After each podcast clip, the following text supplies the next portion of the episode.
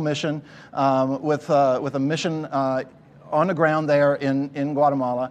And uh, so we, we put a team together in 2014, I think about 20 people, and uh, had an amazing experience. And when we came back from that, we came back looking forward to the next opportunity. And uh, so November of 2016 was the next opportunity. So we introduced this whole uh, team back in the, this whole opportunity back in the winter, and a bunch of people came and got some information. And 19 people uh, followed through and said, This is the time, this is the opportunity for me, um, uh, include me. So here's what we did this was a purely a medical mission. Uh, we utilized a core team of medical professionals with a number of people uh, rounding out the support team. Uh, we, had a doc, we had a doctor, a PA, three nurses, an EMT, and a pharmacist. That was our medical team. And then we had about 12 team members uh, who had virtually no experience in anything medical. We've been to the doctor a couple times when we were kids, but we served anywhere we were needed. That's kind of how this team works. And if you think there's no place for you on a team like this, I want you to understand uh, where some of us come from. Um, we, we, we did things like counting pills and vitamins by the thousands, um, helping to fill prescriptions, helping to fill, not just on our own throwing some drugs in a bag, but we got some guidance on that. Uh, taking weights and temperatures and triage, scribing notes for the docs in the clinic, fitting patients with glasses, and of course, playing with the kids. Um, we started meeting as a team during the summertime of this year. We got a good sense for how our skill sets uh, would work together, for how our personalities were going to gel together, and you'll hear more about all that from some of our team members. Every member of our team is going to, and not all of our team is going to speak today. I, everybody who's speaking today was like, oh, please, please, please, me, me, me. And that's not true. After twisting some arms, I got a few people to speak. Um, but every member of this team, whether they're speaking today or not, um, and I actually, maybe this would be a good time to recognize our whole team. Um, so if you, if you served on the Guatemala mission in 2016, uh, would you stand right now just so everybody knows who you are? Uh, that'd be really great. Okay, awesome. Thank you. Awesome. Nice. You can be seated. We had, we had four other people join us, three from Pennsylvania, one from Ohio, uh, people that we'd had previous relationships with, and we'll talk about that. But every member of this team uh, paid a price for this experience. The cost for this, the monetary cost was $2,000 a person, and everybody was responsible to raise their own funds. We didn't do team fundraising, and everybody did that. They, they, uh, they made a sacrifice that way for this service and for the opportunity to be involved. Most of our team had to take a week off of work, which meant they had to give up a week of vacation to make this happen. Two of our team members are students. They had to take a week off school, which I know sounds like a vacation, but uh, I know in both cases they either had to get some work done in, ahead or catch up once they got home. So there was a sacrifice involved there. Um, several of our team members left their spouse behind with kids and household responsibilities for the week, and that and perhaps that sounds like a vacation to you, but. Uh, this is kind of a big deal to me because I just I understand what it takes to keep things rolling. So thank you to those of you uh, family members and spouses who stayed behind to fill the gap so that your family member could have this experience and be a part of this team. It means a lot to all of us. So we left for this mission on November 5th. We returned on the 13th. We've taken some time to get settled back into our routines. We met together as a team last Sunday to just share some stories, to look at some pictures, to reconnect. And uh, I invited anyone who wanted to speak to share something from their experience, and then I coaxed a couple other people too as well. Um, so about half our team took me up on the offer. For those of you who um, aren't going to speak today, uh, I've asked them to share something in writing, and we're going to put a little document together here in the next few weeks where you can hear their stories as well. So, for the rest of our time here, before the band comes to the stage and leads us in worship in a little bit, I'm going to, I'm going to invite the team to share some stories. And uh, they're sharing these stories from their own perspectives and their own processing. And uh, so the first one to speak is Carrie, and I'll let you get things kicked off. Thank you. I'm still trying to figure out why Todd made me go first. But um, I was very privileged to go uh, to Guatemala the first time, so this is my my document entitled Guatemala Take Two.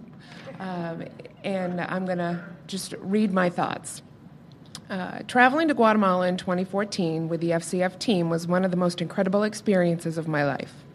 I was unsure how to prepare to go back again two years later with a new team and not have expectations of how things would be. I wanted to be sure that I didn't try to force this trip to be the same as the previous one and be open to what God had called me there to do. I wanted this to be different, and it was. I was amazed at what God had in store for me, and I made every effort each day to search for the gifts that He was revealing. God was everywhere and in everything. He showed me beauty and faith in so many ways. He showed me through the incredible backdrop that we had every day as we traveled to and from the clinics. He showed me in children playing together tirelessly with three empty bottles in their imagination. Through a sister who advocated for her brother's medical needs and brought him to clinic two days in a row to be sure he got the treatment that he needed.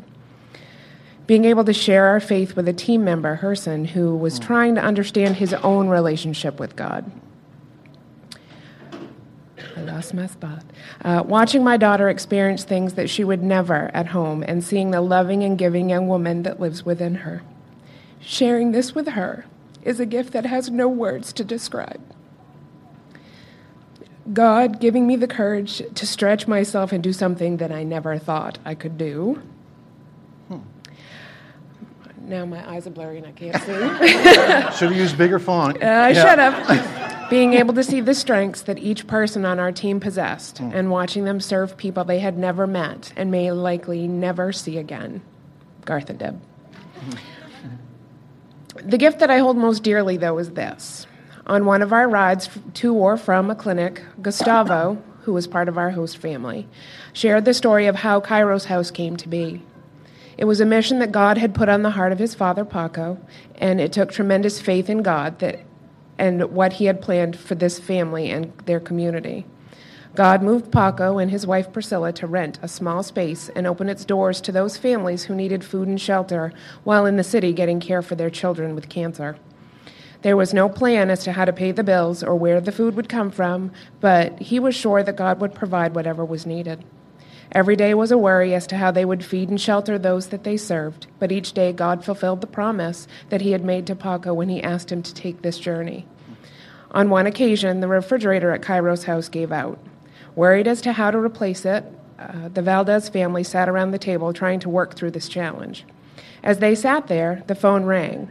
A wealthy woman from the community was calling to ask what they may need for Kairos house. Her friends wanted to buy her something to celebrate her birthday, but she really didn't have any needs or desires.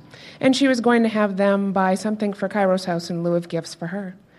They shared their need for a new refrigerator. The woman agreed to, st- to it, stating that it would take a few days for delivery, but that it would be there. Grateful that their prayers had been answered, they set to work trying to salvage as much food as possible from the broken appliance and keep it cold. Later in the day, the refrigerator appeared. God provided. Hmm. Awesome. Thank you, Carrie.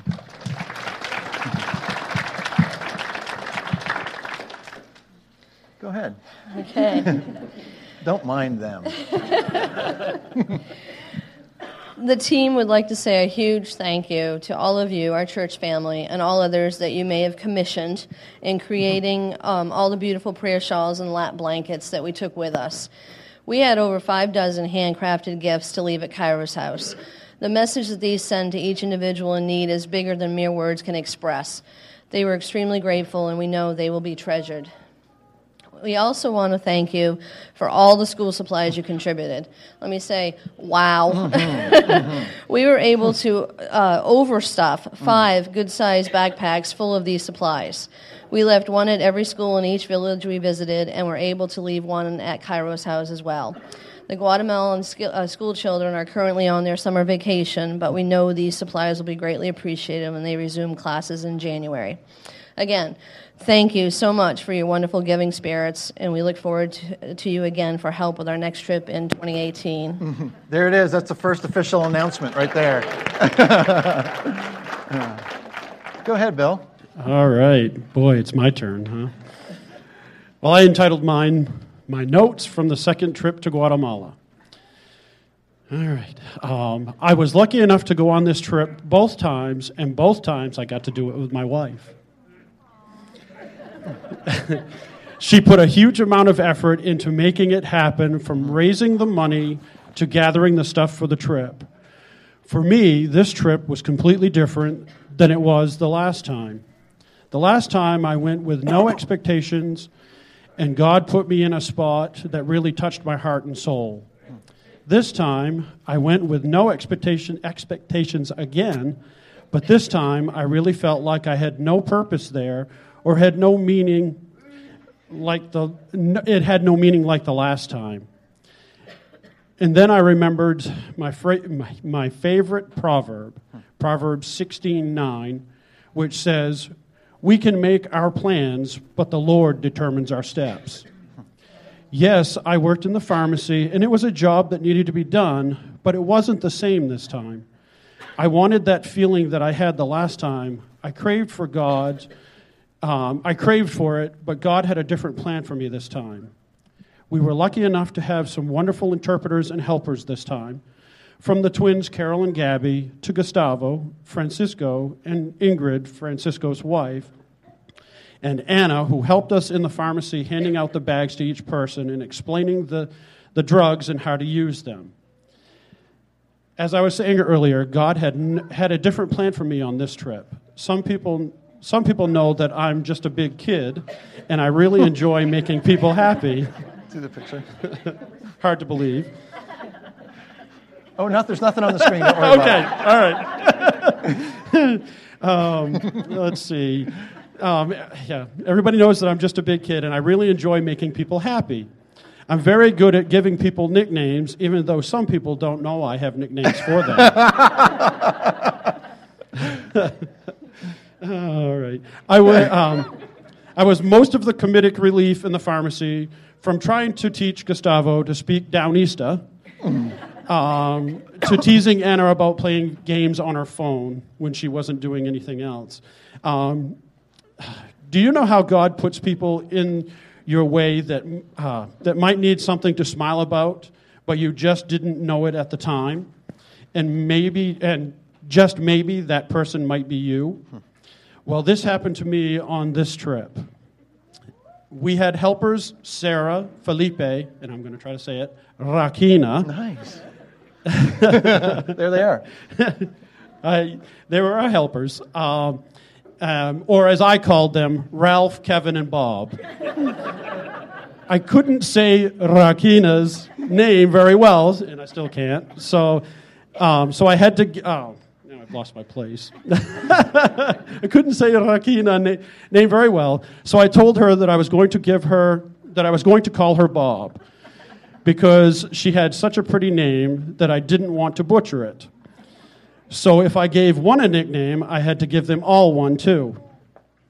Well, Bob was a real sport about it, and so was Ralph. Kevin, not so much, but he amused me. These three kids were just what I needed to wake me up to see that God, to see what God was doing in, in the lives of these wonderful children. They have been raised by some wonderful, pe- God loving people, and it's great to see that the Valdez family ministry is going to be in good hands in the future. I was talking to Gustavo after the last day of clinic, and he wanted to thank me for being so kind to the kids, especially Ralph, Sarah. He told me that she had been bullied at school all year long, and it wasn't just the kids doing the bullying, but it was the teachers also. He said that she had developed a shell that not many people had been able to penetrate, but I had brought her out of it just by showing her friendship and love. She's a wonderful young lady and has a great spirit, spirit, and I'm proud to call her my friend. Now, Bob stole my heart. This young lady is something special. She has a, sorry, she has a giving heart and a passion to serve others. I wrote a note to her dad when we got home, thanking him for letting us have her for the week. He wrote back to me, thanking me. He said that she had been talking about us nonstop, and he was even calling her Bob. he said that it was easy to raise a child with God when you have wonderful God loving people around them, even if, even if we don't speak the same language, and we, but we speak in God's love. I thank God every day for such a wonderful trip and for touching my life with these three kids. I heard a quote um, on the TV at the resort just before we left, um, and it, the quote was, Don't cry because it's over, but smile because it happened. Now, uh, yeah, and I wrote, Now you know why I smile all the time. And that's my story. Thank you, Bill.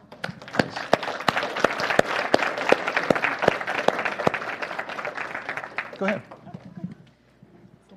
I know they're coming. They're coming. Here, see, here comes. Gar- oh, here. We'll let the guys settle in. Yeah. See, people didn't even notice that happen. Nope. See, it was so slick that way. Yeah. I didn't trip. Now you're on. Okay. Uh, well, mine doesn't have a title, but um, this was my first time going on the trip. So uh, I've wanted to go on a missions trip for as long as I can remember. I would hear from those who had gone on them, and I just knew I was meant to do it too. Well, the time had come where I had this amazing opportunity to work in my field and serve God, and I was all in and following God's will. Then the airport happened. Mm. My name was spelled wrong on my boarding pass, and I didn't know if it was going to be a big deal or not, but I decided to check and make sure it would still be okay. Oh, they won't let you in the country if it doesn't match your passport. And the attendant handed me a card to call customer service.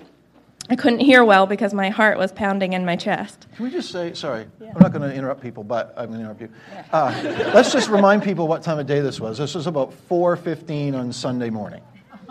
Okay, all right. So we were all in a great mood. Uh, I didn't want to hold everyone up and hold the team back from the amazing work that we were headed for. I just wouldn't go. Maybe this wasn't where God wanted me right now. I did call customer service and talk to a, a, couple different people who said there was nothing they could do. That we had to call the travel agency at 4:30 in the morning on a Sunday and get it fixed. I listened to some very peaceful and raging music and watched my hands shake. I got back in line and Todd, feeling about as helpless as I did, I'm sure, said, "We're just going to sit back here and pray." At, the mo- at that moment, God flooded my heart and my mind with peace. I knew I was wanted and needed, and that God would provide a way for me to do His work. I was told I had to pay a fee to have my name changed on the ticket. No problem. I would have bought a whole new ticket at that point. Um, after a little more waiting and my bags having to be pulled off the plane and retagged, the Delta rep explained that she was going to waive the fee for the name change. Thanks, God. and I, I even had time for a bagel before the plane left. So. Uh, the moment I first knew I was in for a special week was listening to Mrs. Valdez welcome us. She has seen so many teams come through, and she was still so grateful and gracious and passionate about the work we were about to do. Cue Waterworks number one. Waterworks number two happened on the ride up the mountain on the very first clinic day. I looked out because you do not want to look down and took in the view. my heart was in my throat because I was so overwhelmed by the beauty. I was humbled yet again that God would make something so indescribably magnificent for me to enjoy. And again, He placed a peace on my heart that this is where I needed to be. There were times fear crept in and the peace slipped away for a while. For instance, I was nervous that I wouldn't know what to do when I first got to the clinic. I knew it would be very different from the triage we see in our ER, and to me, the unknown was frightening. Triaging, I found, was the easy part. Not being able to communicate with words was frustrating and made me feel inadequate at first. The first family came into the room, and there were no translators in sight. All seven of them came and sat at my triage table, and I'm sure my eyes were as big as dinner plates. Who was the patient? No one stood out to me as really sick. Should I just go at them with my stethoscope? Instead, I sat and smiled, and I smiled my face off until I saw the beautiful face of one of our translators, and he told me who the patient was. All seven of them. Yeah, yeah. I shared a lot of smiles over the four clinic days. It's just what you do when you can't make yourself understood in any other way, but you so desperately want to share God's light and love with someone. It's amazing what you can communicate with a soft voice, a gentle touch, and a smile. After the shock factor of the first day, God calmed my nerves and allowed me to experience so much. Each night, Gustavo asked us where we saw God that day, and I saw him in so many places, just some of which were our team, running on little sleep, being in very close quarters for most of the time, and never being grouchy or harsh. The children, sharing the jump ropes we had just given them, the laughter and smiles as they looked at the pictures we took of them, the way they loved on their siblings and friends. The parents, I never heard yelling or saw anger even once. These people waited several hours in the hot sun every day, and no one was impatient or demanding. And the feet, those feet that walked miles every day on sharp rocks and sticks, sometimes with no shoes or just tattered boots and sandals. Those feet that I was blessed to hold and wash. That was when Jesus showed me what it was like to be Him to someone, and when I realized how truly simple and beautiful love could be my experience in Guatemala was nothing like I had pictured a mission trip to be, and everything that I needed it to be. Hmm. Gustavo also asked us what kind of Christianity we want to live. Returning to real life, I'm determined to be intentional about love every single day. It's so easy to judge and isolate your little world into a bubble of superiority, but a genuine smile to someone you've never seen before might be the only glimpse of God they get that day. The simplicity of life in the mountains of Chiquimula has allowed me to slow down and make my hectic world a little less busy so I have more time for love. Hmm. Nice. Good job. Well, good morning. In Guatemala, we would say buenos dias. You might know this Sunday school song. Jesus loves the little children, all the children of the world, red and yellow, black and white. They are precious in his sight. Jesus loves the little children of the world. You know, my heart couldn't help but sing that song when I saw the beautifully dressed, colorful, kids playing in the different schoolyards in the mountains of Chiquimula. My desire for this medical missions trip was simple. I wanted to connect relationally with the people, people on our team, and people of Guatemala. As a team, we couldn't speak the language, Spanish, but we could show God's love through our deeds, our actions, our smiles. And I can say we truly had fun playing with the kids too. Actually, I enjoyed practicing my Spanish with the Guatemalan ministry partners. It's amazing what you can recall after being out of high school over 25 years. Through this, relationships began. I think of people like Paco and his wife Priscilla from, our, from the uh, Kairos House Ministry their son Francisco, and we called him Paquito, and his wife Ingrid, along with their two amazing kids, Sarah and Felipe. Gustavo, which is Francisco's younger brother, her son, and he was a volunteer who helped us with uh, driving us to the clinics as well as uh, performing interpreting. And then there was two wonderful sisters, twin sisters, girls, Gabby and Carol, who worked side by side interpreting for our doctors. My prayer for the week was to be his hands and his feet and to simply serve others. I focused on Psalm chapter 51 Create in me a clean heart, O God, and renew a right spirit within me. Restore unto me the joy of thy salvation. The first day of medical clinics, I decided to help in triage. I assisted nurses Paula and Mariah by helping to take the temperatures of the patients. What we did is we set up two stations uh, each with a nurse and an interpreter at each table.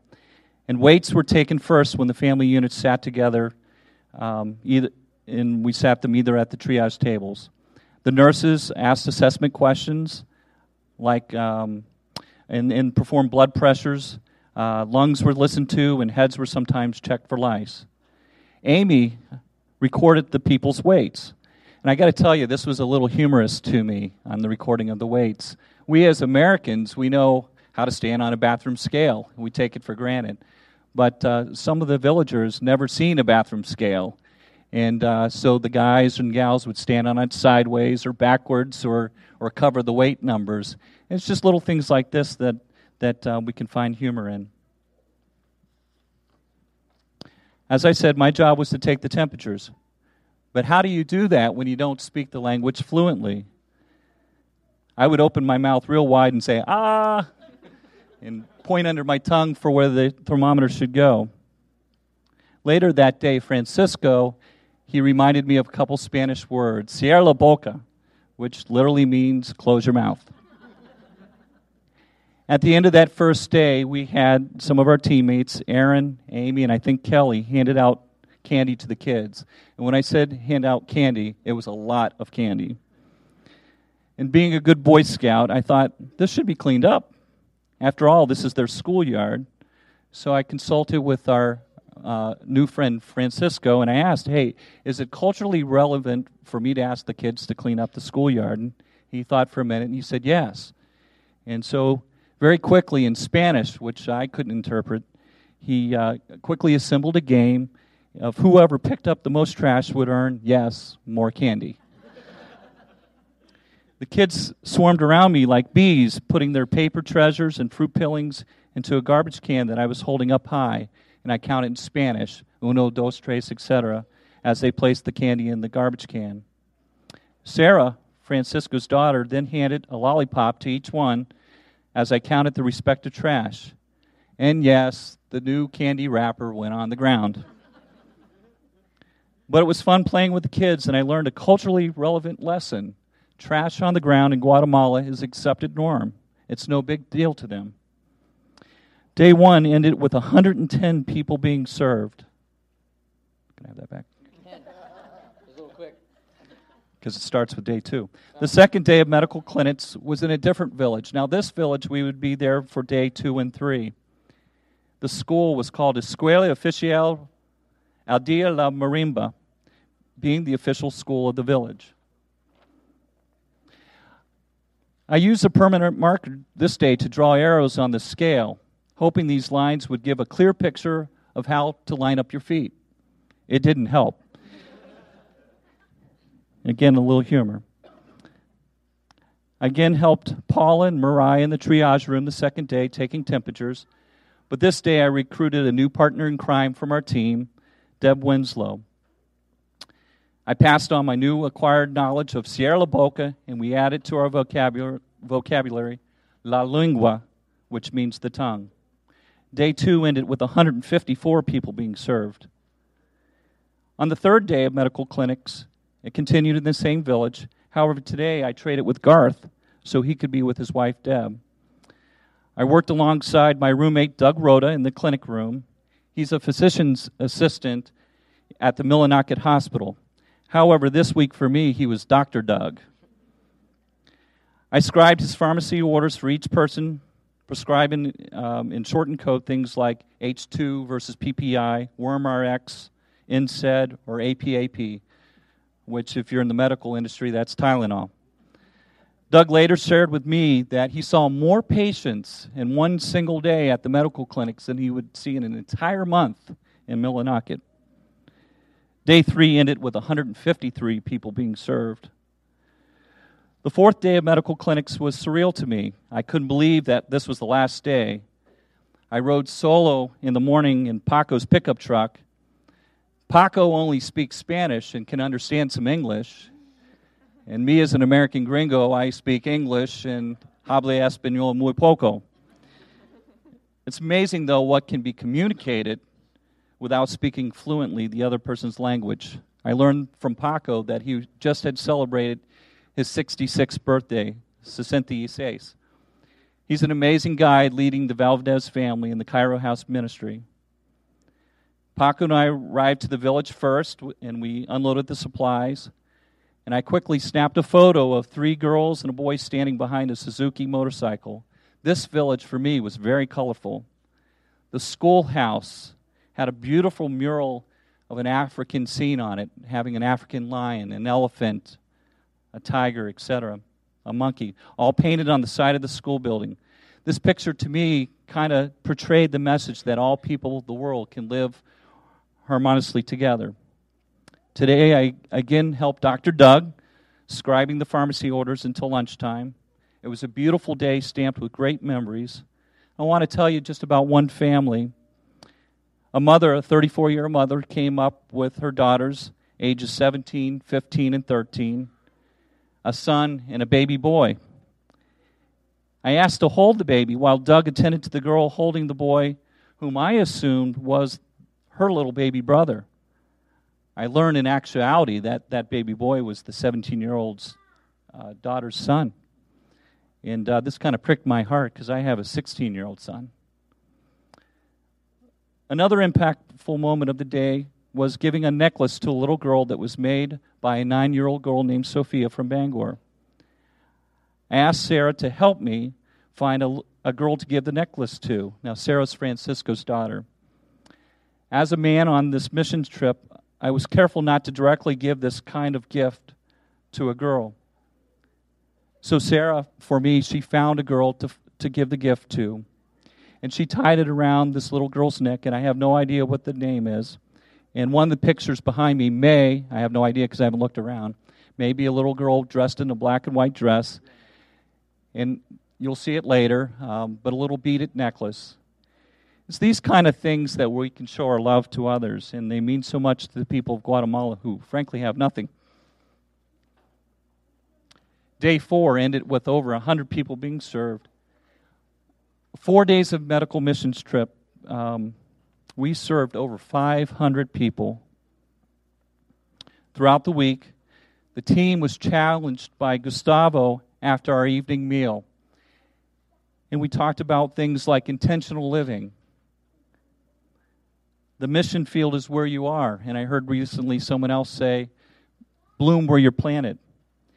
And for me, the most uh, thought provoking question of all was what kind of Christianity do we want to practice? What kind of Christianity do we want to practice? So, in conclusion, would I recommend you guys going on a medical mission trip with Faith Community? Absolutely. You might build lasting friendships. Uh, you'll, you'll certainly gain a new perspective. It might even change your life.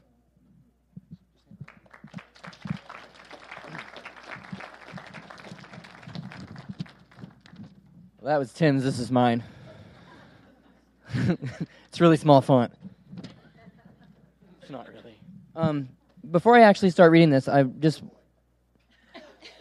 You're gonna sing song, well, I was, but no, I.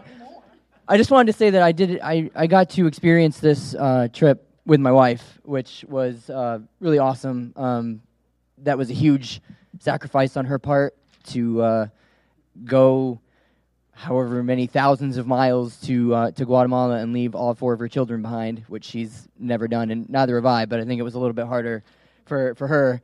Um, it was fun for me. I'm just kidding, guys. but it was it's a, a, it was a really cool thing for for Deb to be able to to do that. Um, I had no um, persuasion in that. Uh, this whole going on this trip was really her idea. Uh, I don't know how that even came to be. How that how she would do something so far out of her comfort zone. Uh, to be able to to do that was just amazing, um, and it was a really cool experience to experience that with her. Um, with all these deep things that people have written here, I just kind of, I just, I, yeah, I just kind of picked one, one thing that kind of stood out for me. Um, just uh, about a month ago, almost exactly uh, tomorrow, a month ago, we set out on this adventure and had no idea what was in store or even what my expectations were because I've never really left uh, New England. Uh, multiple times, we got into a um, what seemed like a seven-passenger van with about 20 people in it, and we yeah we drove over and over an hour I think each day um, from our hotel up a mountain to these uh, to these villages. And as Tim said, you wanted to look forward or up. You did not want to look out and down because that was imminent death. Um, would you look at that? Um, we'd go up to these villages of these men, women, and children, all in need of some type of uh, medicine or, or, or, help or whatever we could give them. Uh, there were three villages in total over a four day period. Uh, these people, they have nothing um, in comparison to what we have right now.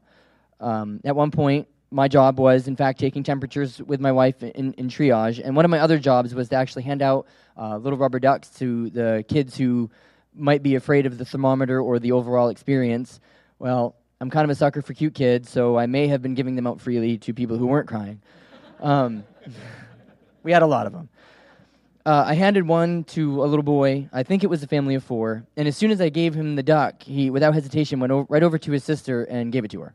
Um, I mean, these you, you have to put it into perspective where they don't. A little rubber duck is like awesome to the to these kids, and I gave him one, and he he went and gave it to his sister. So it was then that I, I realized that they may be poor in, in money and uh, poverty stricken, but they're extremely rich in love for each other. They, they all smile, no matter what. And when you're there the whole time, everybody you smile at them, they smile back. It was absolutely amazing, and experiencing this uh, kind of makes it difficult to come back here. Where, like I said, whether you believe it or not, we are all richer than you can imagine in comparison. Um, I kind of feel like it's kind of the opposite for us. We're we're kind of poor in that, in that, and it was hard to uh, to come back. Um, so the challenge for me now is bringing back what I've seen and what I've experienced and translating it into a love for everyone, and hoping that even though I'm only one person, I can be an example and a light that everyone else can see. So.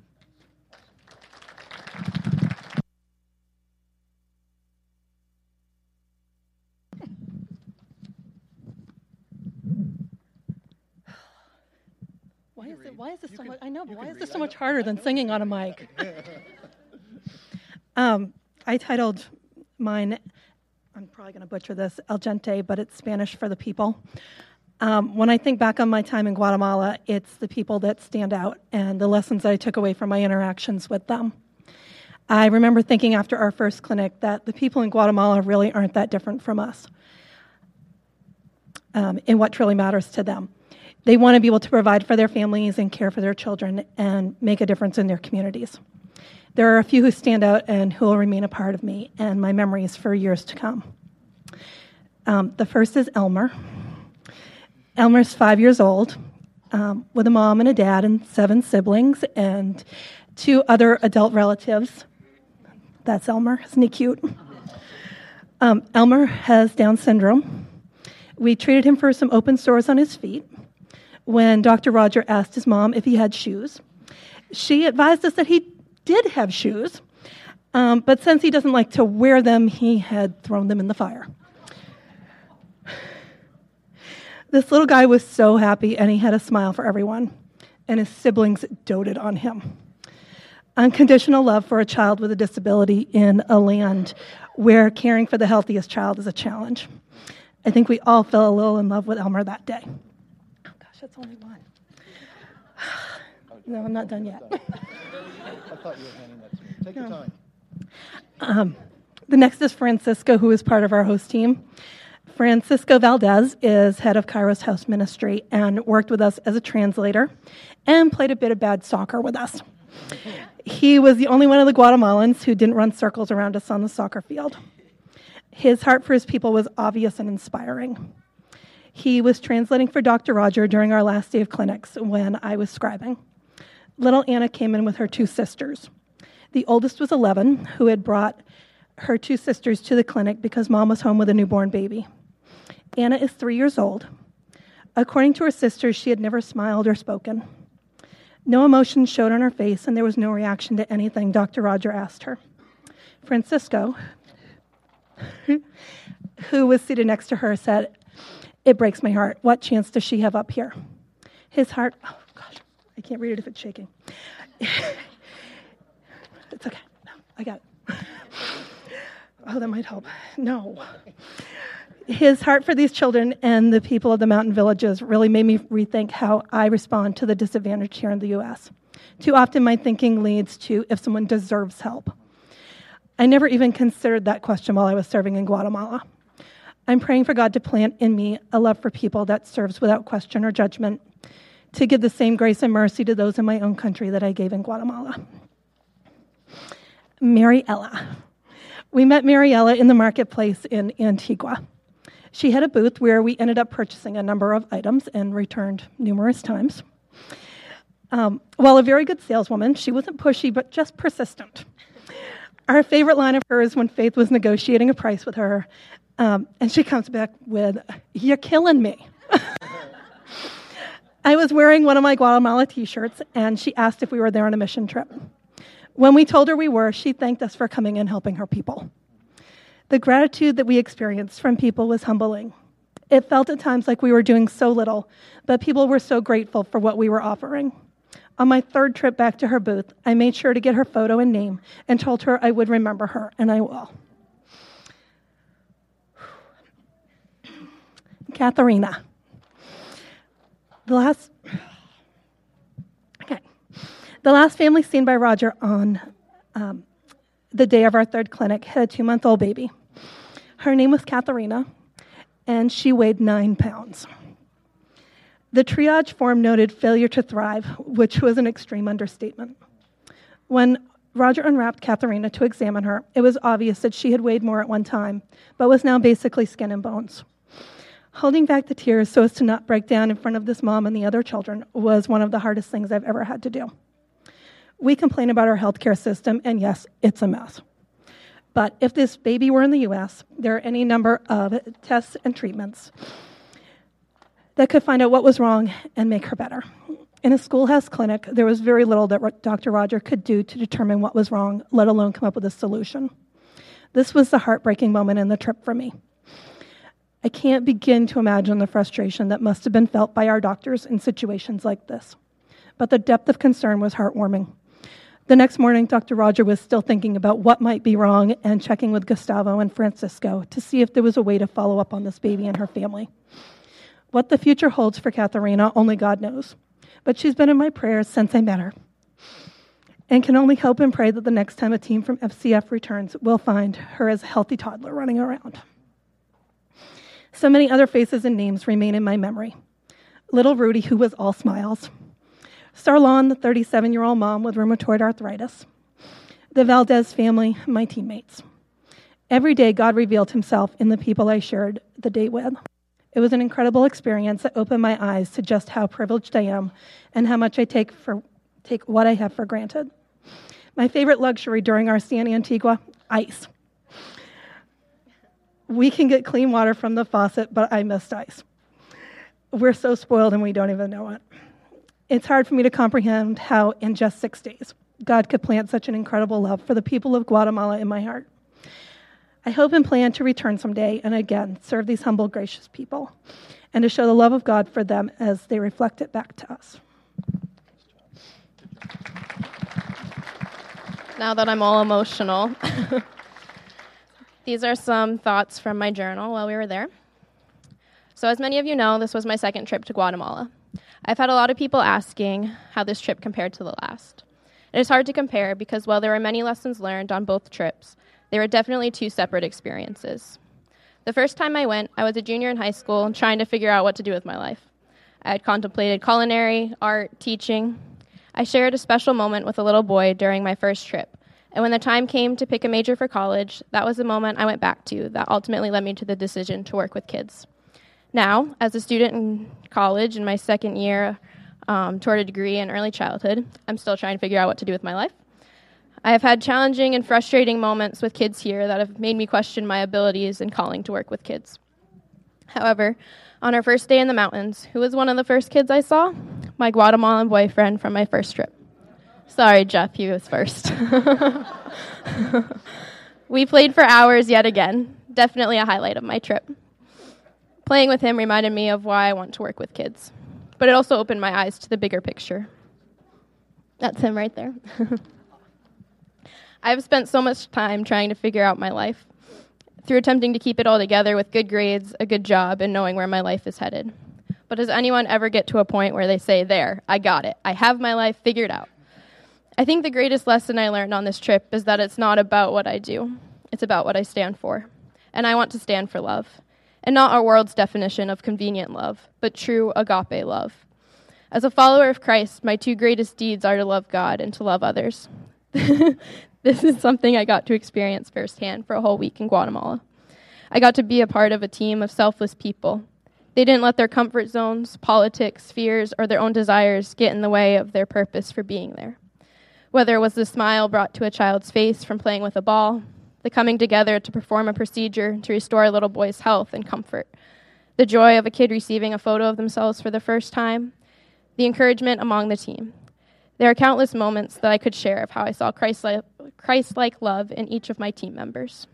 Although I think there is one story that sums up the service I saw in my team. At one particular village, there was a window between the pharmacy and triage. One of the many times I was in the pharmacy counting pills, I stood up to take a break. I peeked into triage and I got to witness a moment that I won't forget for a long time. I saw one of our nurses, Paula, sanitize her hands after the woman she had been working with got up to leave. When the woman saw what Paula was doing, she reached out her hands.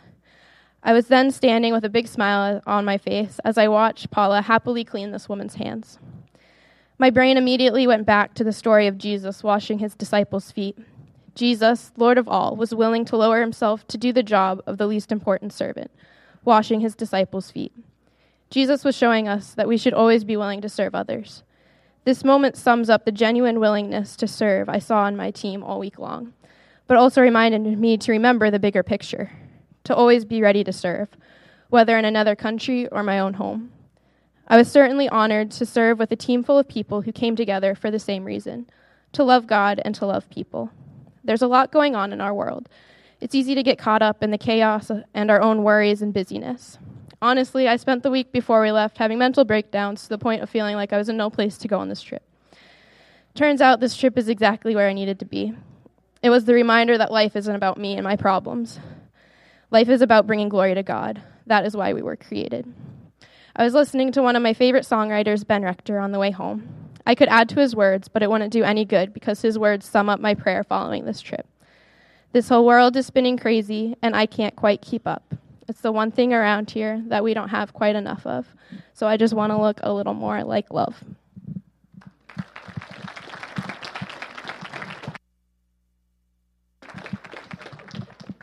So uh, I haven't done any writing in a long time, and I definitely felt a little out of uh, out of practice. But for several years now, I've been entrenched in my comfort zone, fortified with a green easy chair, a laptop, a Netflix subscription, and surrounded by a sort of paraphernalia of a dozen underexplored hobbies. In fact, that's where I was sitting next to the wood stove last January when Michelle Mitchell sent me a message on Facebook asking if I'd consider joining FCF group going to Guatemala as one of the medical providers. a few days later, still sitting in that chair, I was having a conversation with Tim McCall, uh, the pharmacist who kind of organized things. The next thing I knew, after a flurry of emails, a couple of trips to Ellsworth and Trenton to meet some of the team, and about 10 months of life as usual, I was pried out of said chair and eating dinner with the team at Chili's in Portland, trying to get my Teflon brain to learn everyone's names. 24 hours later, we were bumping down the highway in the back of a 16 passenger minivan, uh, and it was every bit the adventure that I had hoped it would be and more. Some of the things that I expected were to work hard with limited resources, to serve people whose lives I could hardly comprehend, poverty and shocking living conditions. I expected to be confronted by patients with some serious illnesses and conditions that would be easily treatable at home and not have the skills or resources to do anything about it. Uh, and I also was led to believe that there would be electrified showers with hot water. Things that I did not expect cold showers, and how good those could feel after a hot, sweaty day of dusty hard work. The quiet patience of a people who are willing to wait for hours in the hot sun to be seen without grumbling or complaint. Children caring for younger siblings and neighbors, ladies in elegant traditional garb, and young boys in dress shirts, dogs that would wander, wander into the clinic with each rib readily countable, the ubiquitous litter lining every street and path. Smiling, curious faces that would peer through the windows at our backs, the hen's teeth senior citizens, stoop backed, arthritis snarled, but respected and loved, a gifted chicken, eight year olds who drink more coffee than I do, the dedication and love of the Valdez family. Green mountains with crops planted on treacherous slopes and cell phone towers in the wilderness. Pickup beds crowded with workers coming back up the mountain after a back bending day of harvesting coffee beans. Speed bumps. And the relived childhood joy of riding in the back of a pickup truck. What could possibly go wrong? champurradas dunked in coffee and meals with the love simmered in, and our team who welcomed me with open arms and hearts. Almost a month later, I'm still trying to process the experience. Going to Guatemala broke me out of my routine and freed me to be a better person than I am in my day to day life. It gave me the chance to serve people without worrying about their motives and without feeling like a data entry technician. We were there to serve God by serving our fellow man, and we did it well. The challenge is to bring that home and not to put that servant's heart and attitude away with my passport. Stay right here for a second. I don't need that. Yeah, I'll t- oh, I'll take it. I'll take it. Um, yeah.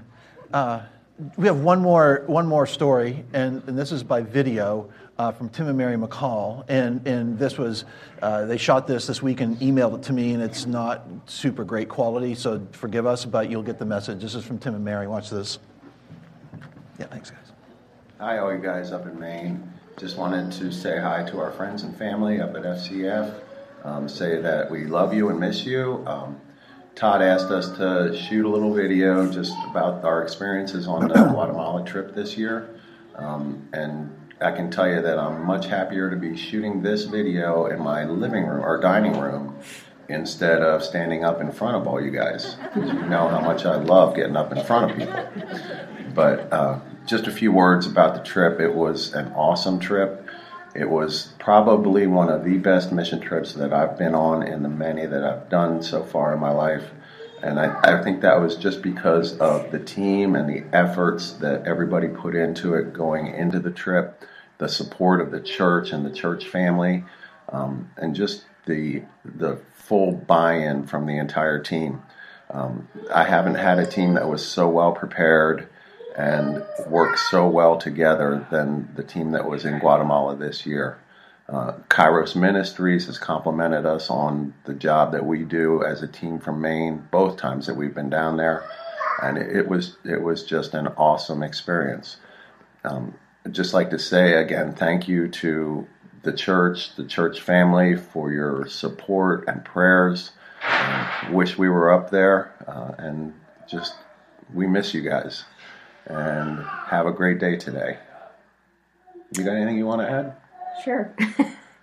uh, we had a great trip. Um, I, I, really enjoyed the team that we had. Um, it was an awesome team, like Tim said.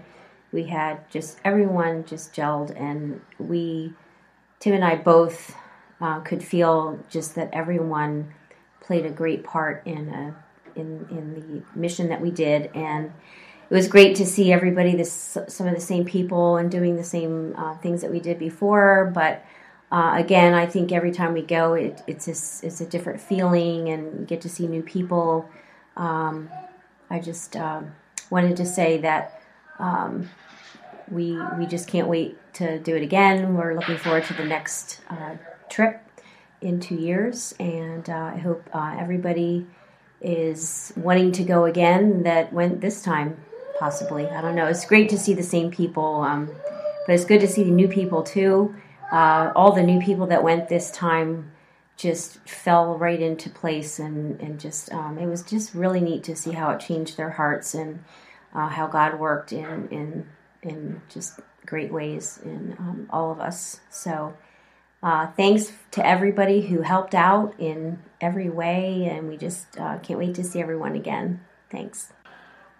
The other things I wanted to say was you know, I, I run a pharmacy for my career, and I have not had a pharmacy run as well as ours did, and that was thanks to the organization of Faith Snow. Um, and, uh, and having Doug routed there for his first trip, he, he jumped in like um, nobody's business and was uh, like a expert as soon as he hit the ground. Um, and, and the other exciting thing for me was to see Garth and Deb completely stepping out of their comfort zone and just getting involved and, and diving into serving others. There is one thing that I did learn on this trip uh, through working with Faith Snow, and that's that I am Mr. Right. And I am Mrs. Always Right. We love you guys. Mm-hmm.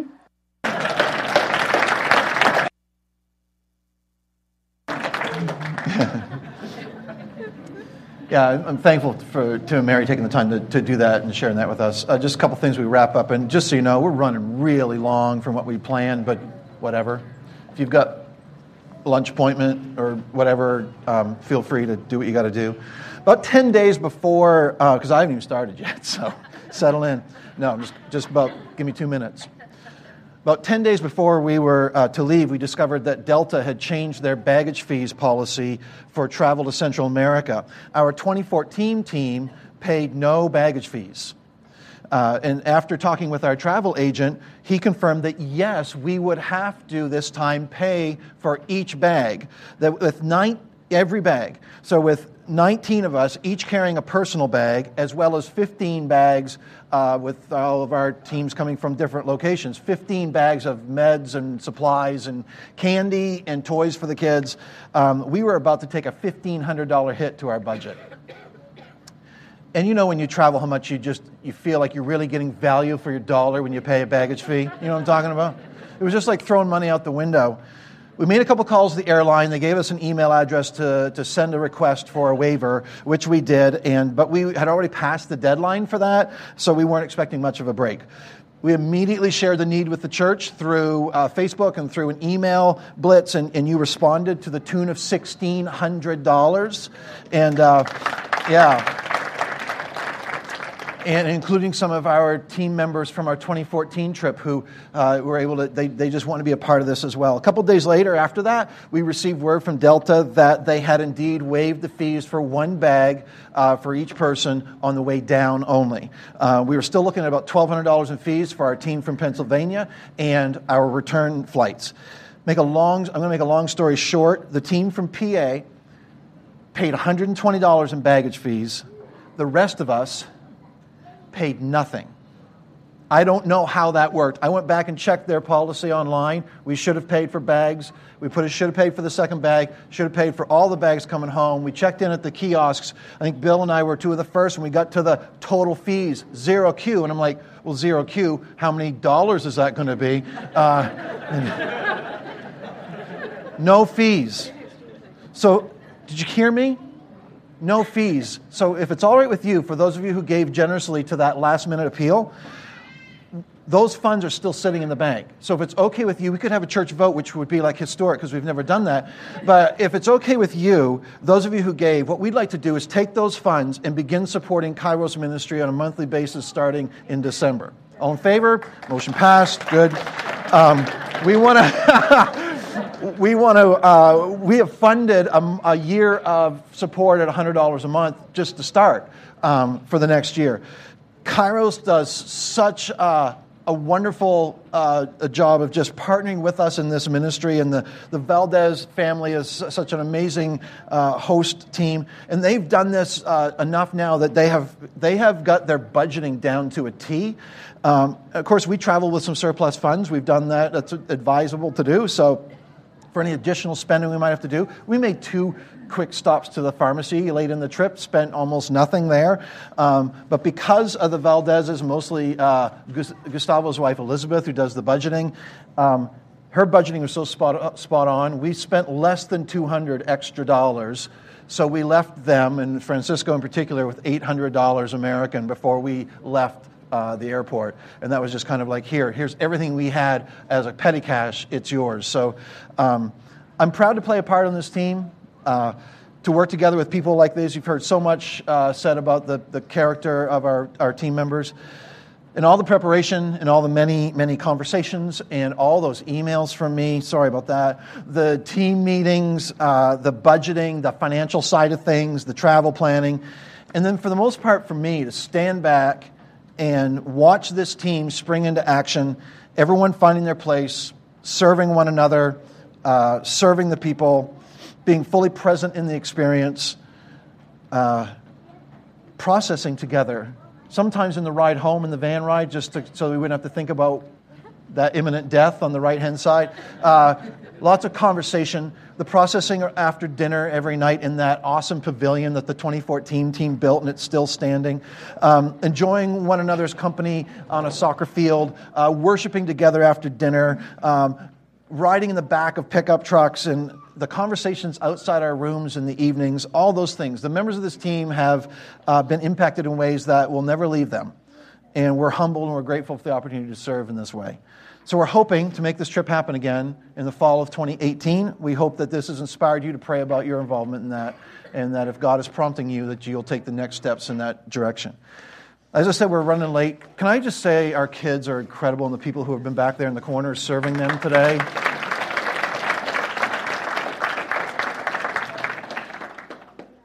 Kairos Ministries operates with this verse, and I think a lot of you do too, and I've seen it in the back of our room today where Jesus said, I tell you, he was telling a parable, and he says, Whatever you do for the least of these brothers and sisters of mine, you do for me.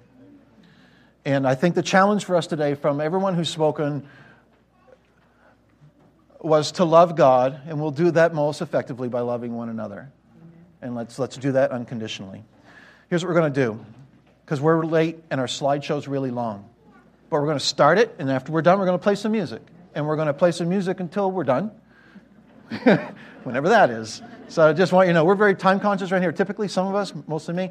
And uh, so I want you to know that um, I'm aware of the time. But we got some pictures that tell the story. And the ch- songs we've chosen, we've chosen on purpose. And I got some feedback from the team on some song suggestions. So uh, I will hope you'll just enjoy the pictures. You've heard some of the story. This completes it. And the lyrics, I think, are our heart uh, in this mission. So uh, enjoy these pictures, and then we'll, we'll worship in music. Watch this.